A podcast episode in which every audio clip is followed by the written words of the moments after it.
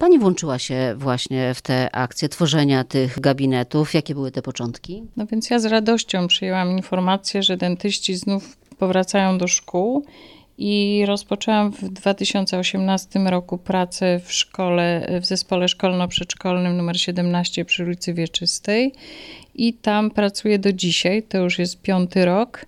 Natomiast od zeszłego roku przejęłam placówkę na ulicy Powstańców Śląskich w szkole numer 4 i tam pracuję do dzisiaj. Dzieci chętnie przychodzą. Program ma na celu odstresowanie dziecka, żeby ono się nie bało tej wizyty u dentysty. Jest to głównie program profilaktyczny, edukujący. Robimy przeglądy, bawimy się. Oczywiście jest to informacja też zwrotna dla rodziców o stanie uzębienia dzieci i w ten sposób polega ogólnie na tym nasza praca. No właśnie, to nie jest leczenie kanałowe, to nie jest e, borowanie, tylko to są takie wstępne wizyty, takie, żeby pokazać, jaka jest sytuacja. I co pani widzi podczas tych wizyt? Jakie są te zęby tych dzieciaczków? Program jest programem profilaktyczno-edukacyjnym. Więc głównie chodzi o to, żeby e, chronić zęby przed próchnicą, też badać dzieci i jakby y, zrobić selekcję potrzeb, które dzieci wymagają opieki dalszej. Wyłapujemy też wady zgryzu, różne inne zaburzenia w obrębie jamy ustnej.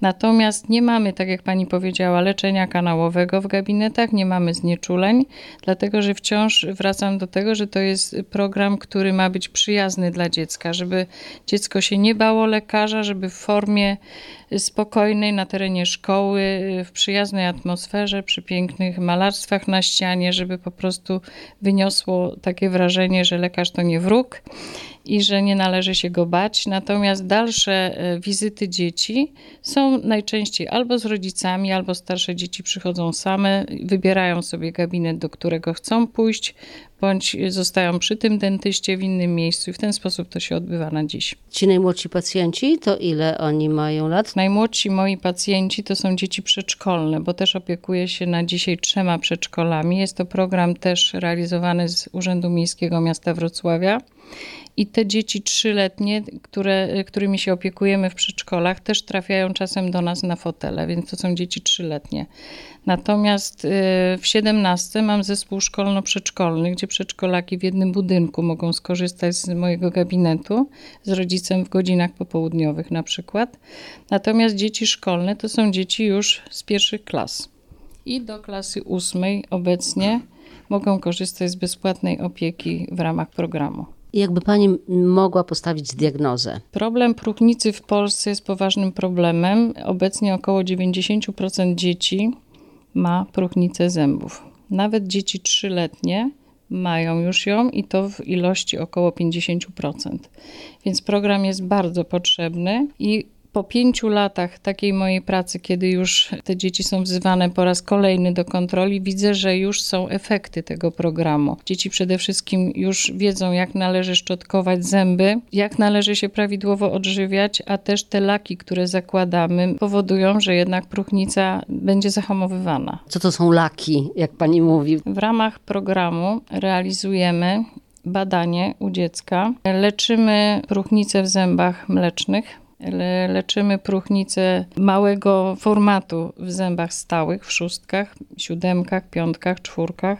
Czyli jest jakieś borowanie? Jest małe borowanie. To są małe ubytki w obrębie zębów stałych też, ale to są małe ubytki, więc leczenie też. Natomiast też y, lakujemy zęby. Lakowanie polega na tym, że zalewamy materiałem głębokie bruzdy w zębach po to, żeby zabezpieczyć przed przyszłą próchnicą, bo wiadomo, dzieci niekoniecznie dobrze myją, nie dbają o zęby, jedzą słodycze, więc lakierowanie zębów, lakowanie są to dwa zabiegi profilaktyczne, które zabezpieczają przed przyszłym rozwojem próchnicy. No właśnie, szczotkowanie. W gabinecie dzieci się uczą. Każde dziecko właściwie w domu szczoteczkę ma. To nie jest jakiś wielki wydatek, ale też szczoteczka szczoteczce nierówna i pojawi się pomysł, żeby wyposażyć część dzieci w takie nowoczesne szczoteczki. Skontaktowała się z nami fundacja Smile Together pana Damiana Nasulicza. To jest fundacja, która wyposażała dzieci z domów dziecka w szczoteczki soniczne. I pan doktor powiedział, że te szczególnie małe dzieci nie mają tego efektu nadgarstkowego jeszcze i nie są w stanie domyć zębów. I tutaj ratunkiem i najlepszym rozwiązaniem dla takich e, dzieciaków jest e, właśnie szczoteczka soniczna, która jest nowoczesnym urządzeniem do profilaktyki do mycia zębów. I takie szczoteczki będziemy chcieli we Wrocławiu w podstawówkach, w pierwszych klasach przekazać dla pierwszaków. Jeszcze w maju Fundacja Smile Together zakupiła ze swoich środków zebranych 6 tysięcy tych szczotek. Około 500 szczoteczek dokupiło miasto Wrocław e, dla naszych uczniów, również dla tych, którzy przyjechali do nas jako nasi goście z Ukrainy. Także jeszcze w maju przekażemy te szczotki dla naszych pierwszaków. Na tych szczotkach będzie wygrawerowane imię dziecka, czyli będziemy mieli napisane Dominik, Ela, bądź jakaś ksywa tego dziecka, które chciało, żeby było tak napisane. Będzie również logo Wrocławia i, i logo Fundacji Smile Together.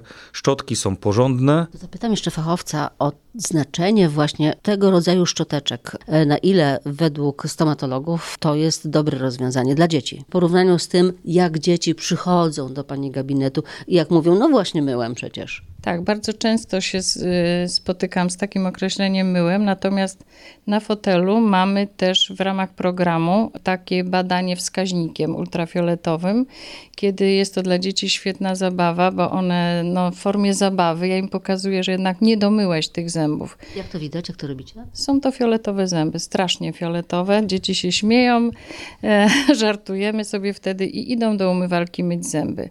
I ja patrzę, jak one to wykonują. Jeżeli robią źle, to tego fioletu nie są w stanie zmyć. I dopiero po czasie, robiąc odpowiednie ruchy pod nadzorem, to jest nauka edukacji, dziecko poznaje, jaka to powinna być technika.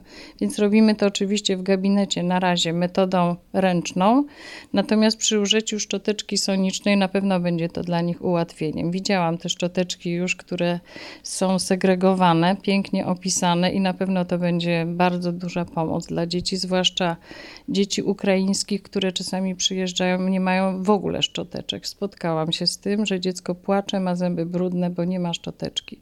Więc myślę, że będą bardzo zadowolone. Obecnie się graweruje imiona rosyjskie, ukraińskie i różne inne, które po prostu trafiają te dzieci do nas i będą na pewno bardzo zadowolone, to im bardzo pomoże. Dobre mycie zębów to podstawa, prawda? Dobre mycie zębów to podstawa oraz prawidłowe odżywianie i nauka odpowiednich nawyków i w szkole, i w domu, i w gabinecie. Te trzy miejsca powinny być y, w kooperacji i wtedy mamy sukces. Ile dzieci zostało objętych tym projektem?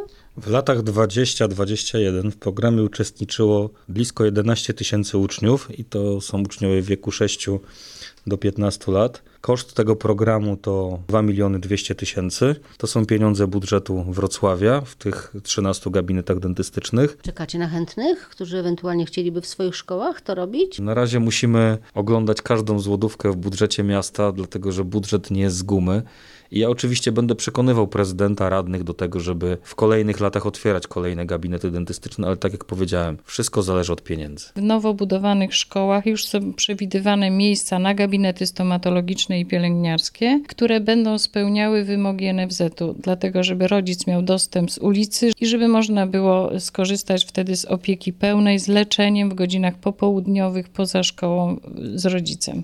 Pani doktor, pani pewnie pamięta, Kiedyś były gabinety stomatologiczne, takie pełnowymiarowe, prawie w każdej szkole, prawda? Moja cała kariera tak zwana łączy się z gabinetami szkolnymi. Pracowałam w gabinecie dzieci niewidomych, głuchoniemych, przedszkolnych i tak jak powiedziałam na początku, z wielką radością przyjęłam fakt, że tutaj władze miasta Wrocławia zapoczątkowały powrót gabinetów z powrotem do szkół. A pan pamięta ze swojej szkoły jeszcze? Były jeszcze wtedy gabinety, jak pan się uczył w podstawówce, czy nie? Pamiętam, były y, gabinety, z tym, że te gabinety tak się kojarzą z takim trochę strachem. Z tymi plombami takimi srebrnymi, brakiem znieczulenia, z wolnoobrotowymi maszynami. A teraz te gabinety, które otwiera miasto Wrocław, to są nowoczesne gabinety, pięknie wyglądające, bo one są pomalowane kolorowo w środku, także jest tam przyjazna atmosfera. Oprócz tego to jest najnowocześniejszy sprzęt, no i korzystamy też z nowoczesnych technologii, które występują właśnie w medycynie stomatologicznej, także proszę się nie bać, z czystym sumieniem można dzieci wysyłać do takich gabinetów. Jeszcze chciałam powiedzieć o moich obserwacjach odnośnie rodziców, więc y, widzę, że z dużym, y, że tak powiem, aplauzem i zainteresowaniem spotkał się ten program.